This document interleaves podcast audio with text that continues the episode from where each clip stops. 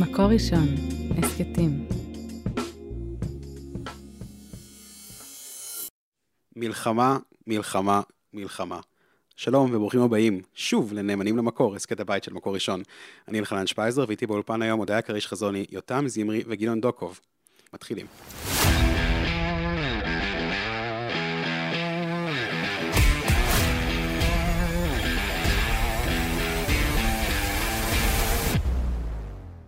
טוב חברים, מאז הפעם האחרונה שישבנו כאן, שלושה חודשים, היה אירוע מאוד מאוד גדול, אני מתכוון כמובן לחתונה שלי. אבל חוץ מזה, היה משהו, כן, היה משהו גם ב-7 באוקטובר, אני צריך להקדיש את זה לפחות כמה דקות. אז ככה באמת לא התראינו מאז... תשמע, סוכות. 5 באוקטובר ישבנו פה, נכון? אני חושב שכן. 5 באוקטובר ישבנו פה, יום חמישי. אני זוכר שישבתי פה, מצד שמאל שלי היה שער של מוצא שעוד יוקן, זה... יומן, סליחה. על השער תמונתו של יורם כהן, ראש השב"כ לשעבר, תחת הכותרת, השסע החברתי הוא האיום הכי גדול ש... מדינת ישראל. עכשיו, מה, את יודעת מה מדהים? מה מדהים? שכבר אז זה הצמיין אותי. עוד לפני השביעי באוקטובר, זאת אומרת, לא היינו צריכים את השביעי באוקטובר בשביל שזאת תהיה אחת הכותרות המוזרות. כבר בכף בתשרי זה יצבן אותך. אבל בואי, אני שבנו פה לפני, אני אקריא את הליינאפ של מה עסקנו בפרק ההוא. יאללה. זה נראה לכם נחמד, 5 באוקטובר, גבירותיי ורבותיי, לי עודי, מישהו דחף... הרב לאודי מאפרט, ששכל את אשתו ושתי בנותיו. כן, מישהו דחף אותו כשהוא הגיע להתפלל בתל אביב. דוקוב התלונן שאין מספיק חדשות. לא, התלונן שלא צריך לצרוך חדשות, אבל גם שאין מספיק, אמרת לא צריך לצרוך אם אני זוכר נכון, כי גם ממציאים הרבה ואין באמת, אז תודה דוקוב. ילדים בחופש דיברנו עליהם, יריקה על נוצרים, ו... נכון, יריקה על נוצרים זה היה אז חזק באותו שבוע, זה היה נושא חזק. וואו, איזה כיף היה אז. כן. איזה כיף היה. אתה רואה שהפודקאסט הזה עומד להיות רלוונטי באותה מידה בעוד 3 חודשים? מאוד מקווה שלא. אני ממש בסטרס פה. כן, זה לכם. אני מבינה למה לא הייתי. אגב, בפוסט הזה, כי זה היה כף ותשרי, והיה לי מולדת, ולכן נמנעתי מנוכחותכם. כבר שנהנתם בלעדיי. כן, נהנו מהפעם האחרונה שלא היינו צריכים לדבר על מלחמה בפודקאסט הזה, לכנראה עוד הרבה זמן. גדעון, עכשיו שיש חדשות. איך אתה אחרי כל התקופה הזאת? האמת היא שהמוטו שלא ליצור חדשות המשיך ללוות אותי. זאת אומרת, אני טענתי שבמחלקות לתקשורת היו צריכים לעשות מחקר שבו היו בודקים 2 קבוצות, קבוצה אחת שצורכת חדשות באופן אינטנסיבי, וקבוצה אחת שצורכת חדשות באופן מינימלי, אולי עוד קבוצה שלא צורכת. למילואימניקים, אגב. ולראות איך זה משפיע... יוצרים חדשות. לראות איך זה משפיע על מצב הרוח שלהם. ועל איך שהם תופסים, גם על איך שהם תופסים את המציאות, אבל גם על איך שהם מרגישים. כן, אבל דוקוב, זה נכון. זה נכון. יש שימור שגם ברגעים כאלה שלכאורה ברור, שאתה צריך לבוא וצריך לדעת וצריך זה, לא. צריכת תקשורת גבוהה בסוף פוגעת לך במורל, פוגעת לך בעמידה, פוגעת בעורף. אני עדיין חושב שבעיניי מינימום צריכה תקשורת, אפילו בשיא המלחמה. התועלת של זה לאדם היא מינימלית. כל המלחמה הזאת היא כי לא צרכנו מספיק חדשות, אוקיי? ולא הסתכלנו מספיק על דברים, והתעלמנו, ולא רצינו לקבל את הרע, ורצינו לראות את ערוץ החיים הטובים, ולא ענייני חדשות. לא נכון. אם היית צורך להבריד 12, 13, 11 ידיעות מעריב, היית מקבל מזה משהו? אני מתכוון לחדשות. שאלתי שאלה. היית מקבל מזה ידיעה? אני מתכוון לחדשות כאל מציאות, כי מה זה לא לצרוך חדשות, דוקוב? לא לצרוך חדשות, זה נניח לראות אימונים של חמאס שבוע לפני השביעי באוקטובר, ולהגיד, עכשיו זה סתם יפייס אותי, עכשיו אני צריך לראות את האימונים האלה, לראות את הגלשונים האלה, לראות את ההכנות שלהם, אני נתק את עצמי. לא לצרוך חדשות, הכוונה לא להיות מוכתב, ולא שיכתיבו לך את סדר היום במקומות אחרים. זה לא ליצור חדשות, הרי בסופו של דבר... אף אחד לא מדבר על זה שהוא, כאילו, אתה קוראת את הענף שאנחנו יושבים עליו, סליחה שאני מדברת בתור עורך התחת. לא, הוא אומר... בוא, אני לא מחזיק הרבה מהענף שלנו. הוא אומר, תצריכו את החדשות שלנו. אבל לא, אני אומר, כשאתה צורך חדשות, אומרים לך מה חשוב או לא חשוב, שב ברשתות, תעבור את כל ערוצי הטלגרם שאתה רוצה, שם אתה קובע מה מעניין, מה לא מעניין, מה חשוב או לא חשוב. אתה תבחר אחרי איזה אנשים אתה עוקב, מי האנשים שמספרים לך מה חשוב. הרי בסופו של דבר, על השאלה, על האימונים של חמאס, לא היית רואה בחדשות, איפה ראית את זה? לא, אני ראיתי את זה. בטח שראו את זה, פשוט לא במה, בטח. לא במה. מה זאת אומרת? לא במה. בטח שהיו כתבות על זה, פשוט זה לא היו חדשות מספיק מעניינות. אנחנו טיפה מבלבלים בו, כי הרי בסוף, הדבר המרכזי שעושים ערוצי התקשורת, זה לא לספר לך מה קורה, אלא להסביר לך מה סדר היום. שנייה, אתה מבלבל קצת. כשאתה שם משהו בשער, אתה אומר זה משהו חשוב. אבל בסדר, אבל... אתה שם משהו מודרבס, אתה אומר לא חשוב. אתה הופך את הדיון הזה... אתה אומר אותו לחשוב, בסוף המהדורה זה לא חשוב. אילון. אתה הופך את הדיון הזה, הבנתי, אתה נגד תקשורת גם אני, אתה לא צריך לשכנע אותי. הכל בסדר, זה תירגע. סליחה, אני לא אוהב את זה. על מה יותם זמרי פתח את התוכנית שלו עד אז? האם הוא פתח לפעם באימוני החמאס? ברור. ברור, ובטרור ביוש, ובפלסטינים באופן כללי, במה שהם רוצים לעשות לנו 1,000 פעמים. מה זאת אומרת? ברור. אני מאזין קבוע. לא. שוב, אני לא יודע אם האיומים של החמאס. גם אתה עוסק בסדר היום שמוכתב בתקשורת. בוא ניתן לך דוגמה. בוא ניתן לך דוגמה מצוינת. שאלת מדהים. כי כשהיו את המהומות בגדר, הם היו שבוע לפני האירוע. והם היו חלק מהתוכנית מסתבר. ודיברו עליהם. אז כן. דיברתי על זה גם בתוכנית, גם בפטריוטים, גם במיליון מקומות אחרים, וכולם אמרו לי, מה אתה רוצה? עכשיו להדליק את זה? עכשיו סעודיה יש לנו על הראש. עכשיו אני לא אומר, אני לא ראיתי יותר מכולם שום דבר, זה לא עניין של וואי, איזה חכם אני. אבל אני לא מבין אותך, דוקוב, סבבה, 12, 13, זה אין נכון, גם 14 אם אתה רוצה, שמים את הסדר יום לא נכון. אבל פה בפודקאסט דיברנו על טרור פלסטיני ביהודה ושומרון 1,000 פעמים, נכון? אולי היו 7 פרקים, אז 7 פעמים. ואמרנו כמה לא מתייחסים לזה כמו שזה מה שזה באמת, וכמה מנסים להרדים את הסיפור, וכמה לא יכול להיות ש35 אנשים נרצחו ביהודה ושומרון ב-2022, והכל עובר ורגיל. אז מה זאת אומרת? מה, לא מתעסקים בזה? לא התעסקנו בזה? לא אמרנו בזה? זה שזה קרה בעזה? נכון, כי לא ראו חדשות, לא ראו מה שהם רוצים לעשות, לא ראו ליד מי אנחנו חיים. כי ראו סדר יום אחר. זה הנקודה. אתה יודע מה, אני אתן לך דוגמה פשוט מאתמול בערב, יום שלישי בערב, מסיבת עיתונאים של בלינקן, שקפץ לו בלינקן קצת כשהוא בביקור האחרון שלו פה. יש האמריקאים מאוד אוהבים, הכל מאוד מסודר, יש שאלה של עיתונאי אמריקאי, שאלה של עיתונאי ישראלי, כשמגיעים לישראל, באחד הממשל הנוכחי, ממשל ביידן, בממשל הקודם לא הקפידו על זה, יש שאלה של עיתונאי ישראלי ועיתונאי פלסטיני. ככה ש... סך הכל, הייתה מסיבת עיתונאים אתמול בערב, 2 שאלות אמריקאיות, שאלה אחת ישראלית, שאלה אחת פלסטינית. השאלה הישראלית הייתה מכתב של כאן 11, שכולנו משלמים עליו, במיסים שלנו. עכשיו דווקא באמת בחור חיובי ונחמד, אבל מה שהוא בחר לשאול, היה את בלינקן, מה הוא חושב על זה שסמוטריץ' לא רוצה להעביר את הכספים לרשות הפלסטינית, כשאנחנו יודעים שחלק מהם מועברים לעזה.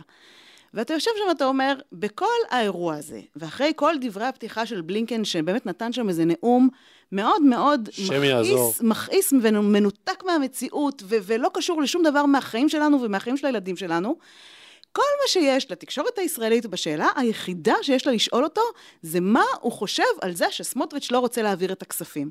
ולכן אני חושבת ששניכם פה, צודקים וטועים בו זמנית, כי צריך לצרוך תקשורת וצריך להיות מודעים, ואני חושבת שגם אנחנו, בתור אגב מגזר דתי, צריכים לחנך את הילדים שלנו לצרוך תקשורת ולא לסגור להם ולהעלים להם ולחבות להם את המסכים, אבל לדעת, כאילו להבין פה כל הזמן את העיקר ואת הטפל, ולהבין פה כל הזמן במה עוסקים, ולדעת לצרוך תקשורת באופן ביקורתי. אז כמו שאמרתי, אני חושב שזה חיה לא קיימת, זאת אומרת, בסופו של דבר, יש איזשהו משהו שהוא מוגדר בתור החשוב, בתור המרכזי, וכשכל עוד אתה תצרוך את מי שמגדיר לך את החשוב המרכזי, בסוף אתה תתפס לזה לשם. אתה אולי תצעק, אולי תצבן, אבל זה לא יעבוד. כמו מה שיותם אמר, אני מוכן לקבל. זאת אומרת, בוא, תבנה לעצמך, לא יודע מה, יש ערוצי טלגרם שלא יודע מה, שמביאים לך את כל מה שקורה ביוש, שתהיה מודע לכל מה שקורה ביוש. לא יודע מה, הכל היהודי מביא לך זה, תסתכל עליו בתור איזשהו, לא יודע מה, סטרימינג בזה שלך. אבל בסופו של דבר, המקומות המרכזיים שבאים וקובעים סדר יום, וסליחה, תקשורת הימין בסוף מתיישרת לפי סדר היום הזה, ואנחנו רואים את זה גם אצלנו. גם אנחנו בסוף בפודקאסט הזה בדרך כלל עוסקים בנושאים שהם על סדר היום שדיברו עליהם השבוע, ודיברו עליהם השבוע, זה לא מקור ראשון דיבר עליהם השבוע, כי מקור ראשון הוא בסוף יצא בעיקר בסוף השבוע, וגם הערוצים האחרים, לא ניכנס לזה, הם בסוף, את סדר היום מוכתב במקום אחר, והסדר היום מכתיב לך מה נושא מרכזי ומה, תקשיב, אפשר לדבר על זה, אפשר לדבר על זה, איזשהו אייטם, דיברנו על זה, אבל בסוף זה עמוד 18, מסביר לך מה סדר החשיבות של זה, מה, גם זה קטן. נסכים שלא להסכים. נראה לי שהדיון על תקשורת הוא מרתק, והיה יותר מרתק לפני 3 חודשים, בכל זאת יש כאן מלחמה, או האם יש כאן מלחמה? עם ההכרזה על מעבר לשלב ג' של לחימה ברצועת עזה, נראה שיש הנמכת עצימות, ירידה בעצימות של המטרות שנתקפו, אם נשתמש בדוברי בצהלית, ויש הרבה טענות של אנשים שאומרים, וואלה, סוגרים כזה פסקה לפני שנגמר. זמרי, מה אתה חושב על זה? שאין לי מושג לגבי שלבים למיניהם ב' וג' וד', אני לא מבין מה זה אומר. זה הכל מה, אתה אישה מאופקים. כן, האמירה הזאת היא אמירה, אגב, נוראית, לא בגלל שהיא נאמרה, בגלל השימוש כמובן באישה ובאופקים, ולא בגבר, או באישה, מבארי נניח, או מכפר סבא, זה כן. מצד שני, במהות שלה, זאת אומרת, במהות אני כן מקבל, לא את האישה מאופקים, את זה ש... מה עכשיו הבן אדם הסביר צריך להתעסק בשלב ב' או שלב ג', הוא מעניין אותו התמונה בסוף, אם ניצחנו או לא, כל ההוצאה של זה החוצה בכלל, גלן טוען שם בזה, שזה בכלל שיח צבאי, זה שיח של בין הצבא לעצמו, אז למה זה מעניין אותי? למה אתם מוציאים את זה החוצה? למה אתם מתדרכים את כולם לגבי זה? אני, מה שמרגיע אותי, שהמון המון קריירות תלויות בתוצאות המלחמה הזאת. ואם יש משהו שיכול להביא להישגים סוף סוף, זה חשש מאובדן קריירה. וברוך השם, יש כל כך הרבה קריירות שגם ככה הן בסכנה. זאת אומרת, בואי, אני לא חושב שתוצאות המלחמה בהכרח יצילו אותן. אבל אם לא תהיה פה איזו תמונת ניצחון זכה, טובה, שרוב, לא כולם, אף פעם לא יקבלו כולם, יקבלו אותה, הקריירות האלה ייגדעו ויתוסו. גם לא תהיה לנו מדינה. כן, זה מדינה מת לאט. שאלה כזאת, זה היה באופנה בחודש הראשון, לשאול זה קיומי או לא קיומי. אבל המדינות מתות לאט, זה בדרך כלל... לא, יכולות למות ב... יכול להיות, בוא נגיד ככה, אני מקווה שמדינות... הבחת טילים מדויקים יכולות למות. מבט להלחיץ פה את... אנחנו לא מלחיצים, אנחנו אחרי ה-7 באוקטובר, אנחנו מסתכלים על מה שיש לשכנים פה מסביב, ואומרים כל מה שיש, הם השתמשו בו, זה לא שאלה, הם לא מורתעים. הם לא... נכון, לא אמרתי שמורתעים, רק אמרתי שבסוף אנחנו נמצאים במצב הכי נוח אי פעם, שכולם יודעים שיכול להיות מאוד שהם הולכים הביתה, אבל אם הם לא מביאים את התוצאה, הם בטוח הולכים הביתה, וזה כיף, זה נקודה שכיף לחיות ב... אבל אם הם הולכו הביתה, הרי יש כל כך הרבה אנשים שהלכו הביתה, אם זה לא יגמר טוב, כולם, למעשה. החל מהדרג הפוליטי ועד הדרג המדיני והצבאי וכולם. מדברים על זה שהקונספציה נשברה. אני לא בטוח שהיא נשברה. כולם חלק מהדבר הזה, ואם צה"ל מתיישר עם משרד הביטחון... הם לא הלכו בבת אחת, אבל בסוף... אז האם אתה יכול לפטר את כולם? תפטר את כולם? מי יפטר את כולם? אני יותר פסימי, זמרי. קונספציות נופלות לאט, מה שנקרא. וכש... אתה יודע, כמו בדיחה עם הילד שאמרו לו, תפתח את הברז ויצא קולה, לא, יצא מים. מה ציפית שיצא? בסופו של דבר, בראש המערכת המדינית ובראש מערכת הביטחון עומדים אותם אנשים שעמדו ב6 באוקטובר. וכשאתה פותח את הברז הזה, לא יצא קולה, יצא מים. אנחנו יודעים מה הם מסוגלים לעשות. ואם מי שמצפה שהשינוי הזה יהיה דרסטי ובומבסטי מעכשיו לעכשיו, לא יקרה. ההנהגה הנוכחית יודעת להביא אותנו למשהו מסוים. בהתחשב ביכולותיה, היא בסך הכל עושה בעיניי משהו. מה זאת אומרת רק ההנהגה? יכול להיות שזה גם העם? זה גם... העם צריך לעבור שינוי עומק גם, אבל דרך ההנהגה הנוכחית, זה לא יקרה. אני חושבת שזה גם... אבל אני חושב אני חושב שהעם כן יכול לעבור שינוי, ואז אולי גם תיווצר הנהגה אחרת, שאז, אגב, היא לא תחכה רק להגיב. אני אגיד לך משהו. רגע, סליחה, לא רק, כי זה חייב להיות תשובה. תקשיב, בסוף, מה שאתה רואה, קונספציה שמה קונספציה, ועכשיו הכי קל, בני גנץ, אוקיי, הוא למשל, כדוגמה, הוא היה שם בכל המקומות. הוא היה רמטכ"ל, הוא היה פעמיים שר ביטחון, הוא בפוליטיקה כבר מספיק זמן, הוא בינתיים צובר מנדטים בערימות שלא היה כדבר הזה. אתה רוצה להגיד לי שכאילו מה, שמישהו יתפקח פה, זה נשמע מאוד מאוד נחמד מבחינת העם, שכולנו עכשיו מבינים שהאויב שלנו אויב שלנו, מה אנחנו מוכנים לעשות עם זה, אני עוד לא יודע.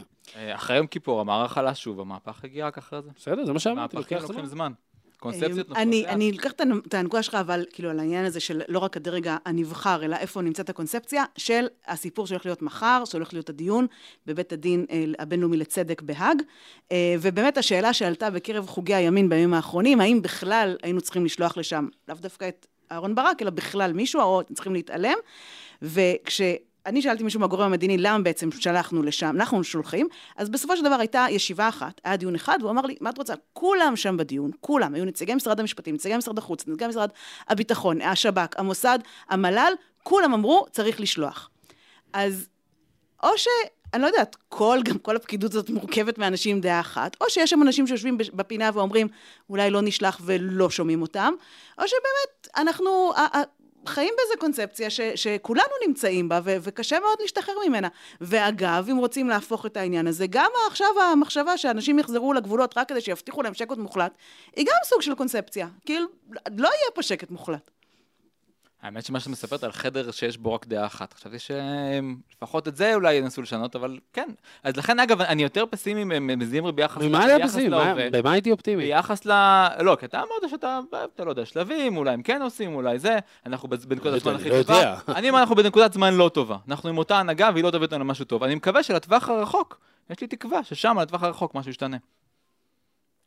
אם כבר קונספציות ודברים ש... בוא נאמר, גם מערבים מאוד את התקשורת, וגם מערבים מאוד, האם אני יודע או לא יודע, ושאלות רמות אחרות, אני אסביר. החטופים. הסוגיה של החטופים, אני יכול להגיד שלחשוף כאן בפני הקוראים שבה... גדעון הצביע עליי, בגלל שיש לי שרשרת? בשלב המוקדם של... אני של כרמל, אני יכולה... באחד השלבים המוקדמים ביותר. גם כן, אני דואג לשוויון, ועדיין לא הפנו לה, שפייזר עוד לא הפנה איך שאלה. באחד השלבים המוקדמים ביותר של המלחמה, היה כאן דיון די סוער, במערכת מקור ראשון, האם וכיצד להתייחס לסוגיה של החטופים באתר ובעיתון, האם לתת לזה המון מקום, מעט מקום, האם לכתוב על כל חטוף, האם להביא את המאבק, והייתה כאן מין שאלה של כאילו, כלומר, כמה אנחנו רוצים להיכנס למה הסוגיה הזאת, וכמה זה מועיל, תקראו לזה מאבק הישראלי למען ניצחון, שנדון בזה. הסוגיה הזאת היא עדיין על הפרק, היא אולי הדבר המרכזי שפועל בתוך ישראל כדי לעצור או לעשות הפוגה בלחימה. הודיה, בתור אחת שיושבת כאן עם שרשרת של חטופים. של כרמל, כן. כרמל. מה את חושבת בעניין? את כרמל פשוט, אני מאוד אוהבת, אז כרמל כל עוד היא בשבי חמאס, אז כנראה שאני אלך עם השרשרת שלה, אבל יש פה דברים שהם על השולחן. א', זה ברור שיש פה גורמים שלקחו את המאבק של החטופים בשלב מסוים לכיוון פוליטי, וגרמו לזה שהזעקה של החטופים תהיה כנגד הממשלה המכהנת, עם איזושהי טענה שיכול שאפילו מסכנת את החטופים עצמם, שאומרת אתם לא עושים מספיק, ומאוד לוחצת בעניין הזה, זה גם לא יעיל, והוא יכול להיות אפילו מסוכן. עם זאת, אני חייבת להגיד שאנחנו יושבים פה היום, יום רביעי, והיום אחרי צהריים, מתוכננת בכותל עצרת תפילה וזעקה למען החטופים, ואני מאוד שמחה שכן הצליחו איכשהו לפצח את העניין הזה, איך כולם יכולים להיות שותפים, ואיך אפשר באמת להגיע לעניין הזה עם מסר שהוא לא מרחיק ושגוי באוזני הרבה מהעם, אלא באמת כשהזעקה, כשהולכת להיות בכותל וגם בעצרת התפילה הערב, מופנית כלפי, תגיד, כלפי השמיים, כלפי הקדוש ברוך הוא, כלפי תפילה כזאת שהיא משלבת גם תפילה לניצחון, וגם באמת זעקה לשלומם, אז אני חושבת שזה דבר מאוד מאוד משמעותי, כי בסוף, כן, אנחנו צריכים, הנושא הזה הוא אקוטי, מאוד מאוד מאוד, הנושא הזה הוא גם אפילו מבחינה דתית, יש פה חובה מוסרית מאוד מאוד חזקה, הנושא הזה הוא גם בליבנו, אני לא חושבת שיש פה מישהו שהולך לישון בלילה, ואם כן, אז שיבדוק את עצמו ומתכסה בשמיכה ואומר, וואלה, כי יש שם אנשים שאני לא יודע איך הם נרדמים עכשיו, אבל ברור שהיה פה גם את העניין הזה, שזה הופנה פוליטית, אלא... כנגד הממשלה הנוכחית, וסתם סיכן את החטופים. אז אני חושבת שדווקא עכשיו אנחנו בנקודה, אי אפשר להגיד חיובית על כל הנושא הזה, אבל העצרת התפילה שיש היום מאוד משמחת אותי. גדעון? תראה, אני חושב שהחטופים זה נושא שתמיד היה רגיש וחזק בעם היהודי. כך אדם כמו רון ערד, שם שכאילו בטח בדור שלנו אין אדם שלא מכיר, גלעד שליט בדור שאחרי, כשאת מי שנהרגו יחד איתם אף אחד לא זוכר. זאת אומרת, ברור שזו נקודה שתמיד נגע עמוק בלב. ומצד שני צריך גם לזכור שכיום לחמאס אין נשק מול העורף הישראלי. למעשה מהרגע, מה-9 באוקטובר, כל הטילים וההפגזות שלו, בסדר, הזקה פה, הזקה שם, יורדים, זה וגם הלך ודדל בטח בתקופה האחרונה, בסופו של דבר אין להם כמעט נשק נגד העורף הישראלי, למעט דבר אחד, החטופים, שזה פשוט הנשק הלא קונבנציונלי שלהם מול העורף הישראלי להחלשה שלו. ואת זה צריך לזכור, מה ההשלכות של זה, כמו שהודיה אמרה, כשאתה הולך לתפילה, אז זה לא, אתה הולך לתפילה לא בגלל שחמאס, כאילו כמשהו מול חמאס, אתה הולך לתפילה באמת, כי זה נוגע בך. אבל כשזה נהיה, זה הופך להיות למשהו שקורע אנשים מבפנים, וכבר הופך לוויכוח, ולא משנה מה אתה עושה, ברגע שזה הופך לוויכוח פנימי, זה אומר שזה חלק מהנשק של חמאס לפגוע בעורף הישראלי. אז נעשה, מה זה קשה, אבל אני די חושב שההתנהלות עד עכשיו היא בוגרת, אגב היא בוגרת גם מחלקים גדולים מהעם, אני חושב שהעם מבין, זאת אומרת, הוא נקרא, כולם נקראים, כי אם אתה רוצה כל יום לספר על אנשים שלא ישכחו אותם, מצד שני, איך אתה עוזר בזה? במה אתה עוזר בזה? במה, באמת אני שואל, יש שביטה עכשיו של 100 דקות של ראיתי, נכון? 100 דקות? כן, שזה באמת מטומטם. כן, באמת, אני שואל מה רמת ה... באמת, סליחה שאני אומר, רמת הטמטום של המהלכים האלה, מה הם אמורים לשדר? כשהודיה הולכת עם שרשרת, היא אומרת לאנשים שרואים אותה ברחוב, "היי, זה נושא שחשוב לי." זה נושא שהוא חשוב לי, ולכן אני שם עליי שרשרת. לא הבנתי את האירוע הזה. עם ישראל, באופן כללי, הוא דווקא מתנהג בבגרות בעניין הזה. מי שלא מתנהג בבגרות זה אנשים שמדברים על המילה כל. המילה כל מחיר היא מילה נוראית, היא מילה מזעזעת, היא מילה שאסור להגיד אותה. ראיתי את מיקי לוי ואומר, בכל מחיר. 6,000 מחבלים, הפסקת לחימה מוחלטת, זו התנהגות שהיא לא בעייתית, היא מופקרת, היא ממש... אגב, זה מיקי לוי של עכשיו, לא מיקי לוי של הצעת חוק. כן, נראה לי שזה עפר שלח ויאיר לפיד, בהצעת חוק ההיא של 1+1, אבל לא משנה, זה אותו דבר. אני כן חושב שמדינת ישראל, חיילי צה"ל, תראה, החיילים, כל מי שאני מדבר איתו אומר לי, אנחנו מוכוונים, ואולי אפילו זה יעצבן לאנשים לשמוע, בכל פעולה, חטופים, שבויים ונדרים, שון, כל היום שומעים שון, כל דבר, כל יציאה לשירותים, נותנים להם תדריכי שבויים ונדרים. מצד שני, אני לא חושב שהממשלה והקבינט עושים הכל בשביל החטופים. לא כי הם לא רוצים. אני חושב אבל שהמידה איתנה יותר בנושא הסיוע המוניטרי. אוקיי, עכשיו. בהתחלה נתנו סיוע מוניטרי כדי לקבל חטופים, סבבה, אני מבין את זה. עכשיו אנחנו לא עומדים מספיק מול האמריקאים ואומרים להם, חבר'ה, יש לנו 136 חטופים. אנחנו נתנו את הסיוע המוניטרי תמורת החטופים הקודמים שחזרו. עכשיו הם לא מוכנים לדבר הזה. נגמר האירוע, אנחנו מוכנים שייכנס קצת, רק לאיזה תחנה בדרום, בסדר, אין בעיה. לא מוכנים לאירוע הזה, זאת המידה שהייתי רוצה לראות יותר איתנה בסיפור הזה. זה משהו שחייב לעשות יותר. ומבחינת הפגנות, באמת אני אומר, במקום להפגין בתל אביב עם זמרים, אז או שהולכים 100,000 איש, לחסום את מעבר כרם שלום, אפילו סמלית, פעמיים בשבוע, או שמפגינים מול הקבינט בדרישה שיעשו את זה מדינית. להפגין עם שירים בכיכר, זה נחמד, זה מרגש, נאומים טובים, זה לא ישנה שום דבר. אגב, אני חושבת שחלק מהנמחת הטון, מהיכולת להתחבר, היא גם ששם הייתה הבנה במחנה ניהול העניינים שם, שהם חייבים להנמיך את הטון לגבי המשפחות האחרות, כי באמת היו כמה אפיזודות מזעזעות ביחס למשפחות שחשבו אחרת, ובהחלט, אימא של אליקים ליוון אמרה לי בשבוע הראשון, ממש בשבוע הראשון אחרי 7 באוקטובר, אמרה, אנחנו חייבים להגיע למצב שבו חמאס אומר, קחו אותם כבר ורק תפסיקו לעשות מה שאתם עושים לי. ובאמת, כאילו, עם ההיגיון הטבעי והבריא והפשוט הזה, ואנחנו לצערנו 3 חודשים אחרי לא השכלנו להגיע למצב הזה.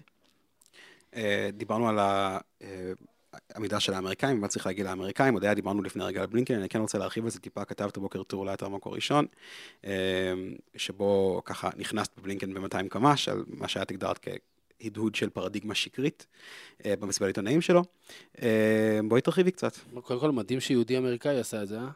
לא נתפס. כן, כמעט כאילו קיסינג'ר לא היה קיים. כן, כן. אתה יודע, אולי אחרי זה גם, אם כבר אנחנו על מקור ראשון, יש לי כתבה במוסף שבת השבוע עם פרופסור פמלה נדל, שישבה שם בשולחן של ראשות האוניברסיטאות, בשימוע המפורסם ההוא. עכשיו, היא בעצמה אישה יהודיה אמריקאית ליברלית, ואתה רואה אותה, כאילו איך היא זזה מצד לצד בחוסר נוחות, כי מצד אחד יש אנטישמיות, והם כולם מרגישים את זה, וזה דבר מזעזע. מצד שני, אי אפשר להגיד שאסור להתבטא, אז כאילו ממש מין דיסוננס כזה, אבל באמת, איפשהו של בלינקן פשוט כאילו נעמד ונסע אולי איזשהו נאום קמפיין תוך אמריקאי, חזר פה באמת על שקרים בוטים, וגם על דברים שכאילו פשוט לא מחוברים למציאות, אז הזכרנו כבר את הנקודה הזאת, הוא גם באמת, הוא דיבר מאוד על הקטע של מדינה פלסטינית, וחייבים מדינה פלסטינית, וחייבים ישות אחת של יוש ושל... עזה, והוא גם אמר שישראל צריכה לשתף פעולה עם המנהיגים הפלסטינים ששואפים לחיות איתה בשלום, ואמרנו חבל שהוא לא מנה שמות, כי אנחנו לא מצאנו אותם, אפילו לגנות את הטבח הם עוד לא גינו. זה כמו שגלנט אמר בתוכנית שלו שהשליטה האזרחית בעזה תהיה על ידי פלסטינים שלא סובבים. לא עוינים. לא עוינים את ישראל. בלתי עוינים, פלסטינים בלתי עוינים. Good luck with that. אתה יושב שבתא אומר, מה? כן, זו הייתה הכותרת של מקור ראשון בשבוע שעבר, מרוב ש... אבל... אני יכול לשאול אותך שאלה, אבל כי את מבינה בזה יותר.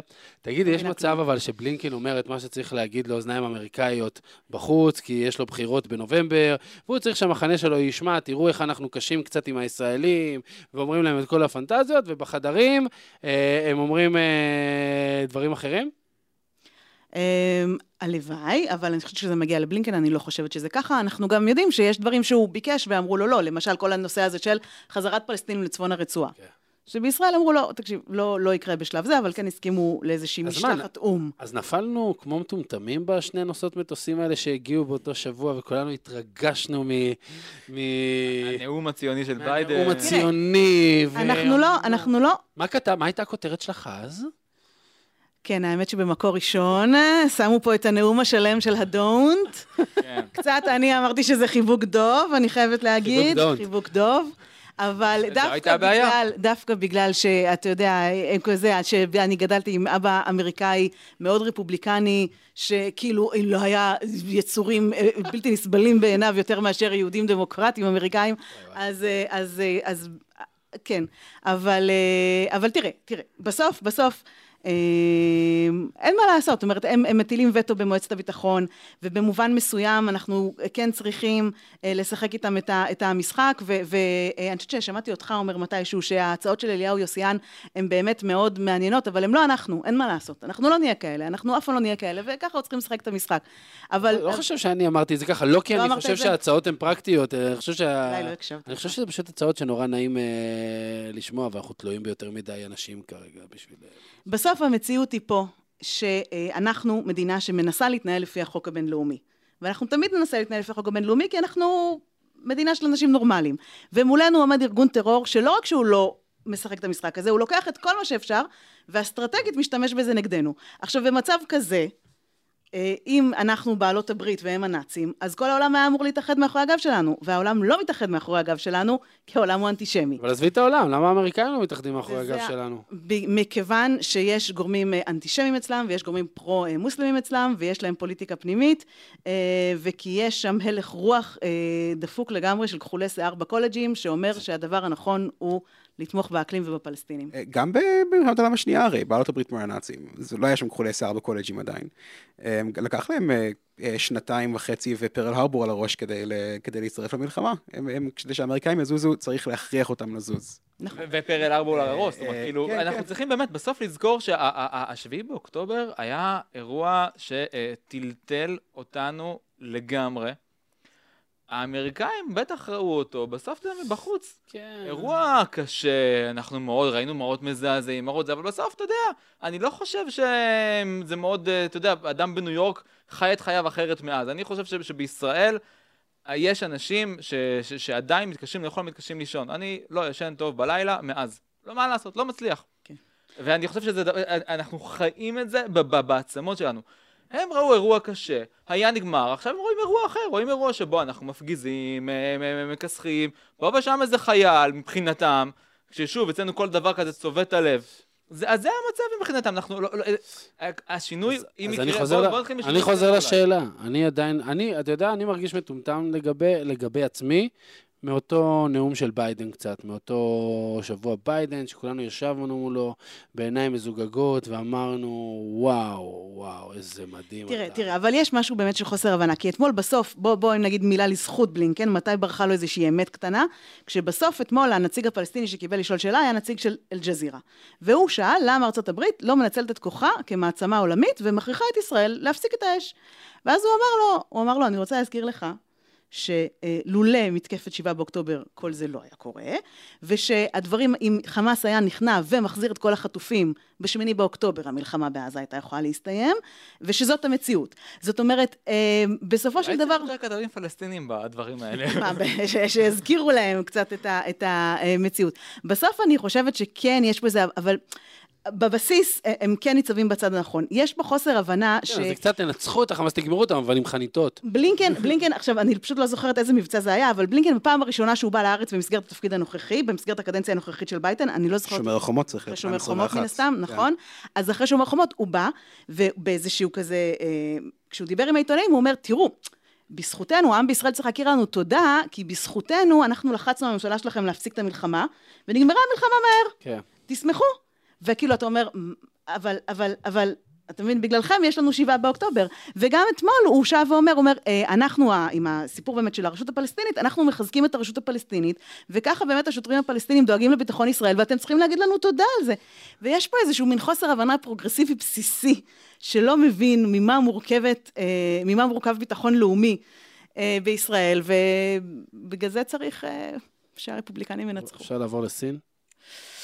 לא כדאי. צריכים מעצמה אחרת, אתה יודע, אנחנו צריכים שתמצאי לנו מעצמה אחרת. אל תבנה על הסינים. אין לנו? הם הסירו אותנו מהמפה, הם לא אוהבים אותנו.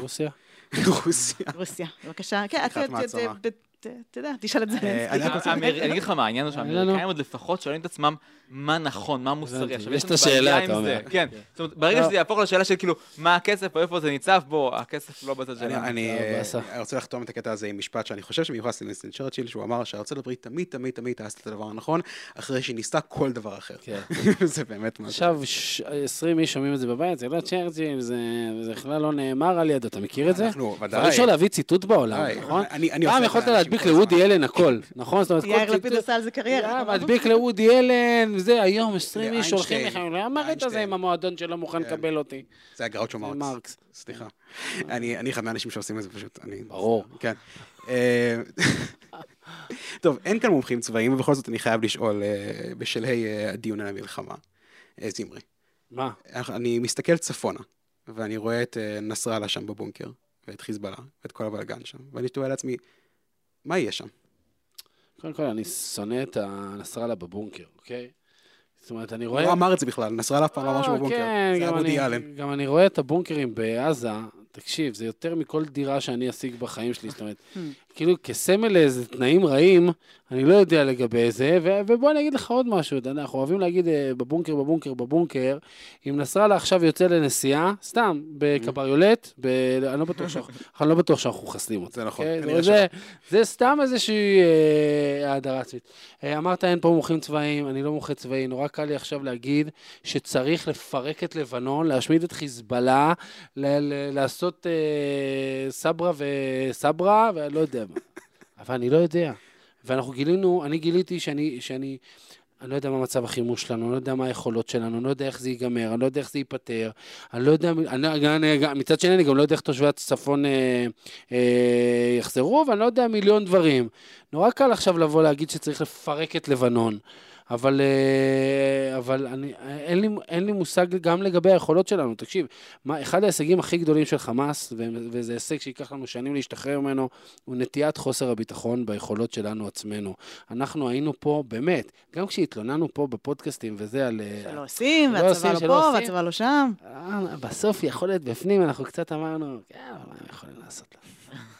כל היכולות המטורפות שלנו, כל ה-8200, זה כמו תמיד שאומרים היהודים שולטים בעולם, וזה כאילו טענה אנטישמית, אז אתה כאילו מתנגד לזה, אבל עמוק בפנים אתה מאמין שזה נכון, כאילו הלוואי. זה אנחנו, אז אותו דבר, סתם, יצא לי, אני אומר, אני לא יודע כבר מה היכולות שלנו, אני לא יודע למה אנחנו מסוגלים, אני לא יודע, ויקח זמן כנראה לשקם את זה, ויקח זמן להגיד את זה, ולכן מה שאני אגיד עכשיו זה שטויות, וישראל הביאה את עצמה למצב מאוד מאוד בעייתי, בעיקר מבחינת התושבים שלה, שיכול, כמו שאמרה הודיה, שזה בעיניי אמירה הכי מעניינת, של יש אנשים שאומרים, אנחנו לא נחזור לשם. מצד שני, האם אי פעם, גם אחרי מלחמה מטורפת עם לבנון, תהיה, זאת אומרת, תהיה איזושהי הבטחה שאפשר לחזור לשם בשקט מוחלט? אני לא יודע. אני חושבת שזה נושא מאוד משמעותי, כי יש, אני חושבת, אל תתפוס לי עכשיו, אני חושבת שגרשון הכהן, הוא אומר את הדבר הזה, שהוא אומר, בסופו של דבר, העולם הנוכחי שלנו אוהב לטשטש הבדלים בין פריפריה למרכז, לטשטש. אז הוא אומר, לא, יש פריפריה. ויש מרכז. בפריפריה צריכות להיות לה זכויות של פריפריה, אבל גם יותר קשה, יש לה קשיים של פריפריה. ראיינתי אותו השבוע. הוא ממש אומר, צריך לחזור לחומה ומגדל. זאת אומרת, הספר צריך להיות מיושב על ידי אנשי חומה ומגדל. זה לא מקום, אי אפשר להתייחס לגבולות כאלה, מקום לאיכות חיים עם בית, עם גינה וזה. זה אמירה קשה מאוד. נכון. אבל צריך, זאת אומרת, אנחנו חוזרים פה לבייסיקים של הציונות בשלושה חודשים האחרונים, כאילו שאם אנחנו חפצי חיים, אנחנו אוהבים לחזור אליהם, ובסוף צריך איזשהו עוז בסיסי כדי לגור במדינה הזאת, בטח כדי לגור בגבולותיה. המדינה יכולה לתגמל בזה שלמשל, היא לא עושה לך פה בירוקרטיות על כל סגירת מרפסת, היא יכולה יותר לצ'פר בשלל דברים, אבל בסוף, בכל ואתה יודע, אני, גם חברותיי, בעיקר ביוש, שיש להם הרבה נהי ובכי, שהן לא בטוחות בכביש הזה ובכביש הזה, תמיד אתה אומר, נכון, צריך צהל, צריך להיות וצריך לתת ביטחון, אבל גם צריך עוז, כאילו צריך באמת להיות... זה אף פעם לא היה דיון, אף פעם לא שמעתי מישהו מתלבט, בוא'נה, אם תושבי פדואל לא יחזרו ליישוב שלהם, מה נעשה, נכון? אף אחד לא יגיד את זה. אתה יודע מה, ויש פה גם את העניין הזה שזה, אני כבר אמרתי לבעלי שחי, אמרתי, תקשיב, אנחנו כבר הולכים ומזדקנים, שעה טובה, אם אף אחד לא ילך לעוטף עזה, אנחנו נלך לשם, באמת אנחנו נלך לשם, אבל לא רוצים אותנו, כי אנחנו דוסים, ולא רוצים שנשתלטו, ואנחנו לא רוצים להשתלט, כי אנחנו לא רוצים לריב איתכם, כי מסכנים, היה לכם 7 באוקטובר, ואנחנו באמת, אבל תראו, חברים, אתם לא תחזרו. אז אנחנו נחגור לשם, כי אחרת לא תהיה לנו מדינה, ואין מה לעשות, וגם עם את הילדים שלי, אני לא יודעת, אתה יודע, אני לא יכולה להתחייב שאני, אבל כן, צריך...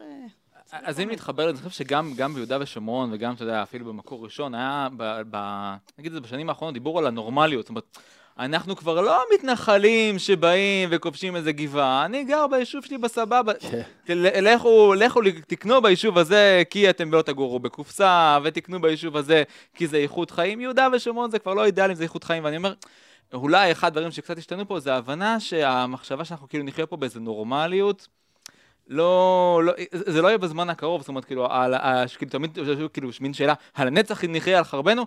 כן, זאת אומרת, אני לא יודע אם לנצח, 100 שנה הקרובות, כן, ואני אומר, אבל כולנו עדיין, ואז תמיד אתה אומר, כאילו, אבל כולנו, אנחנו נוח לנו דיון הזה, כשאנחנו לא גרים בסדרות כבר 20 שנה, והילדים שלנו לא עם פוסט-טראומה והרטבות לילה וחרדות, ודברים שכל ילדי העוטף נוסעים איתם, אז יכול שבאמת, כאילו, נוח לנו קצת לשבת ולהטיף פה, אבל יכול להיות שאתה יודע, שכן, מה שאנחנו יכולים לעשות בתור תקשורת, זה כן להחזיר איזשהו מין אמירה של חלוציות. מי שגר בגבולות המדינה, הוא חלוץ שמגיע לו כבוד, והערכה, ועזרה, וסיוע, וכן, למעשה, הציוני שהוא עושה. כן, מצד שני, גם אי אפשר להתייחס לכל תושבי הצפון, או לכל תושבי בעוטף עזה, כאנשים שהם כל האופציות פתוחות, ואם רק, אוקיי, אתם לא יכולים לגור בגבזה, בואו תעברו, לא, זה לא עובד ככה. סליחה שאני אומר, לא כולם בחרו באזור ההוא שם רק מטעמי נוף וירק, אלא גם מתוך, מתוך החיים. בטוח שכל תושבי קריית שמונה, עכשיו הם יכולים, אם הם רוצים, בקטנה לעבור נתניה. זה לא עובד ככה, ולכן למדינה כן יש איזשהו סוג של מחויבות לפחות להראות את המאמץ הכי עילאי שמדינה יכולה להראות כדי לצמצם את האירוע הזה. אגב, מה שלא עשו ביוש, ההבדל בין יהודה ושומרון למקומות האלה, שאף פעם לא הרגיש לי שהמדינה, אפילו כלפי חוץ, מנסה להגיד לאנשים, תקשיבו, אנחנו עושים... מעל ומעבר. אתם זוכרים את הדיון שהיה פה על הפיגועי ירי שהיו בשנה האחרונה בכבישים? אבל גם באחרי טפטופים בצפון אף פעם לא, סליחה, בדרום. וגם כשזה היה בצפון, בתקופה של קריית שמונה הייתה ירה מופגזת, זה גם לא היה. נכון, אני מסכים איתך, אבל עדיין היחס לזה היה אחר, כי זאת אומרת, לא הייתה האשמת קורבן. אתה מבין מה אני אומר? אף אחד לא האשים את תושבי שדרות שבגללם יורים עליהם. כן האשימו תושבים של כל מיני מקומות ביהודה ושומרון, מה אתם עושים שם? זה ההבדל. טוב, הזמן קצר, אנחנו נעבור רגע לכמה נושאים. אם נשמע אחרת, חייבים לספק ביטחון, ואנשים צריכים לחיות בביטחון. חד משמעית. נושאים קצת יותר קצרים. נפתח במשהו שהוא כן קצת מלחמתי. זמרי, השבוע פורסם שעידן עמדי נפצע קשה. וואי, כן. מה אתה חושב על כל הסיפור הזה? שיהיה בריא, שיהיה בריא, אחלה עידן עמדי. איק מאוד מעניין. כן, כתבתי עליו גם השבוע בטור שלי קצת, כי תמיד הייתי מסתלבט עליו, אבל אני מאוד אוהבים את עידן עמדי, משמיעים אותו ברדיו המון, תמיד אמרנו שהמילים שלו קצת כלליות כאלה, זה המון תחושות, המון זמנים, המון רגשות כאלה, זה, ואז היום חזרתי לכל מיני שירים שלו, וגיליתי טקסטים שהם טקסטים מאוד חזקים בדיעבד שאתה בסיטואציה הזאתי, חזרתי גם לנאום שלו בהפגנה, אתם יודעים שהוא הפגין בהפגנת הימין, לא הימין, זאת אומרת, בהפגנת הימין שלא בהכרח תמך ברפורמה, בהפגנה היא של יועז הנדל בירושלים, והוא מביא שם נאום מאוד חזק, שחלקים ממנו כשאתה קורא, אתה אומר בוא'נה, זה נאום של אחרי ה7 באוקטובר. ממש, ממש, כאילו על האויב, ואיך הוא רואה אותנו, ואיך הוא רואה את כולנו אותו דבר, קיצור, ואני חושב גם, אני חייב להגיד משהו, ראיתי הרבה ביקורת, והיא ביקורת מובנת, היא אמוציונלית, למה מתעסקים בעידן עמדי יותר מדי, מה הדברים האלה? כולם קדושים, כולם מגיע להם את הזמן שלהם, אני חושב שהתקשורת הישראלית, במובן הזה כן נותנת המון מקום לסיפורי נופלים וכאלה, אבל סמל של בן אדם שמגיע מעולם סלבי, שברובו הוא עלוב, סליחה שאני אומר את זה ככה, הוא שקוע בישבן של עצמו, אני אגיד את זה ככה, כי אסור להגיד מילים אחרות פה, הוא באמת, הוא מתערב בכל... הוא תובע, כי בטיקטוק כתבו שהוא... כן, זה גם היה איזה סיפור, בן אדם כזה שעוזב הצלחה, בלי לשאול שאלות, ורץ קדימה, וגם כשהוא מתראיין מתוך רצועת עזה, זה תמיד ראיונות כאלה של חבר'ה, אנחנו צריכים לסיים, ועד הסוף, ולא לוותר, ולהמשיך, ועם ישראל חי, ותרימו את הראש, אז כן מגיע לעידן עמדי, טיפה יותר ממה שאנחנו רגילים, כי הוא מגיע מעולם שנורא קל להיות בו מישהו אחר, ששקוע רק בעצמו. נושא הבא, דוקוב, בשבוע שעבר, לפני שבועיים כבר? לפני שבועיים. פרסמנו מפה של נופלי הציונות הדתית, המפה לוותה בטור שאתה כתבת ככה מאוד יפה, וגם נכנסת לוויכוח מתוקשר על זה בכאן, בצד השני במהלך השבוע. קוראים לזה אמבוש, כן? לא רציתי להגיד, אתה אומר אמבוש, אני אקח אמבוש. מה אתה חושב על גם הסיפור וגם מה שבא בעקבותיו? אני חושב שעשינו פה משהו שהוא חשוב, ואולי זה שזה עורר רעש, גם מסביר עד כמה הוא חשוב. כשאני מודה שבעיניי גם חלק מהחשיבות שלו היא פנימית. נדמה לי שיש חלקים בציונות הדתית שקצת מסתובבים, קצת שפופים, קצת עם איזשהו חוסר ביטחון, ובוודאי כואבים. וכן, לבוא ולומר את הזקיפות הקומה הזאת, את היכולת גם להתגאות בתוצרים שלנו באופן כואב ובאופן עצוב, אבל כן, גם לדבר הזה יש מקום. וההתנגדות ראית שהיא ברובה באה מאנשים שאתה רואה שם, סליחה, אבל שנאה מובנית לציונות הדתית, שרואים בציונות הדתית את הסכנה הגדולה למדינה. אנשים אחרים, אתה ראית נגיד אפילו, לא יודע, ניקח אדם כמו אורי זקי, מאזורי מרץ, לא בדיוק אוהד גדול של הימין, שהאמת שאפילו גם כמה ימים קודם כתב, קצת להוריד את הכובע בפני המגזר, ואני חושב שבאמת היו מי שקיבלו את זה בצורה הנכונה, והיו מי שפשוט...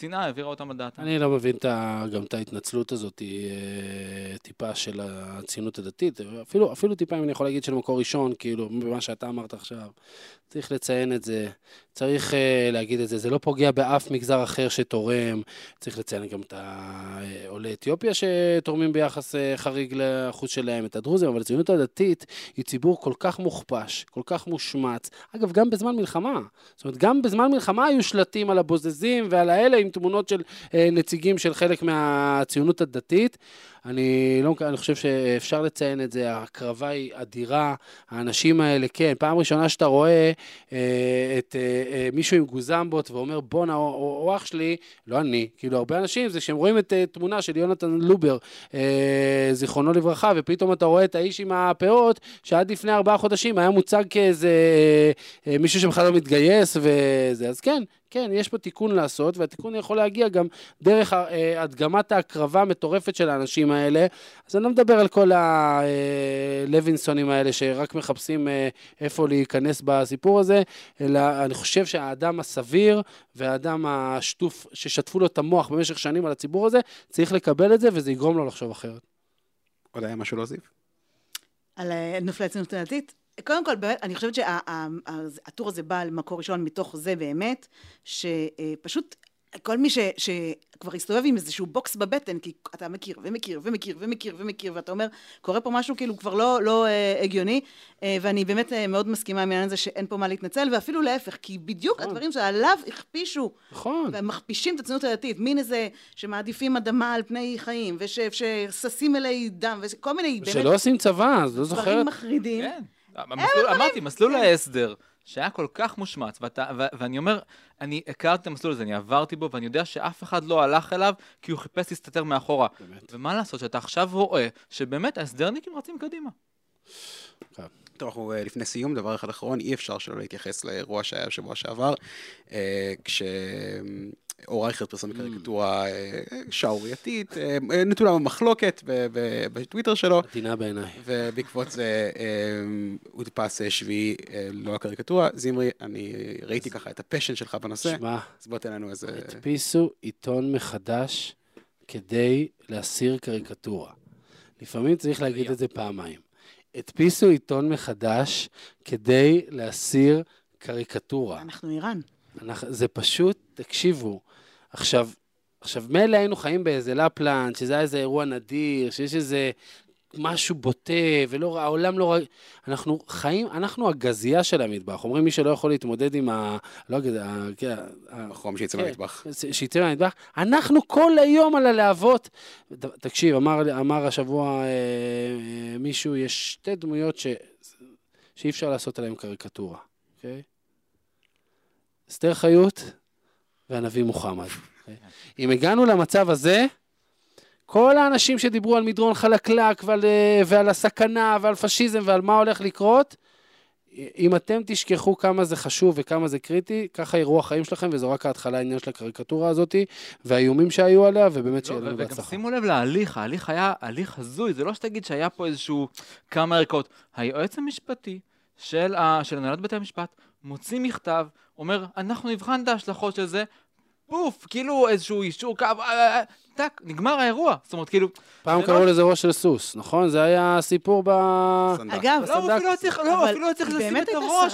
פשוט אמר לו, אני עשוי לשלוח לך ראש של סוס, כאילו, זהו, מדהים. אני חושבת שרק, כאילו צריך לציין, בעיניי, לא יודעת, אולי זה, אבל בעיניי באמת הייתה קריקטורה קצת סרת טעם וקצת בוטה, אבל... כאילו, אם רק הייתה להסתר חיות, אם היה לה כיסוי ראש, או אם רק היו קוראים להוריד סטרוק, אז היו מפרסמים כאלה עליה פעמיים בשבוע. ולכן זה לא שאנחנו כולנו באמת באיזשהו ארץ כזאת נינוחה ונטולת בוטות. בכל ויכוח איתך קטן, אם הקריקטורה לא הייתה מוסרת, אז היה אפשר לציין את זה שהיא חסרת טעם לדעתך. מהרגע שהיא הוסרה, מהרגע שקרה מה שקרה, אסור שהדיון בכלל יכיל את העניין הזה שהיא שרת טעם. כי אני מבין אותך שאת אומרת את זה, אבל הדיון הוא כבר לא שם בכלל, הוא לא באירוע הזה. לא, הקריקטורה... אגב, אני אמרתי רגע, כל העיתונים שמחשיבים את עצמם במחנה הלאומי, היו צריכים השבוע, בעיניי, בתפיסה שלי, גם מקור ראשון, לפרסם את הקריקטורה הזאת. מסכימים, לא מסכימים, היו צריכים לפרסם אותה, כי נחצה פה קו, והוא קו מסוכן. אני מסכים. זה, האירוע של הצנזור מזעזע פי 1000 ומה שאולי יצאה הקריקטורה בעייתית. ובכן, בנימה החיובית הזאת, נגיד שזה כל הזמן שיש לנו להיום. וזה היה שבוע שהיה. תודה זמרי, תודה הודיה, תודה גדעון. אם אהבתם את הפרק הזה, פרגנו לנו 5 כוכבים בפלטפורמה האהובה עליכם. אם לא אהבתם את הפרק, לא משנה, לא אמרתי כלום. תודה לעידן קוקה על העריכה, תודה לעדי של מורבינוביץ' וליקיר אביזל אזולאי על ההפקה.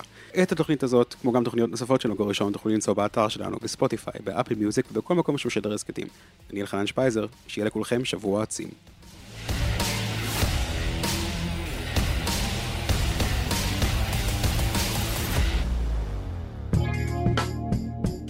מקור ראשון, הסקטים.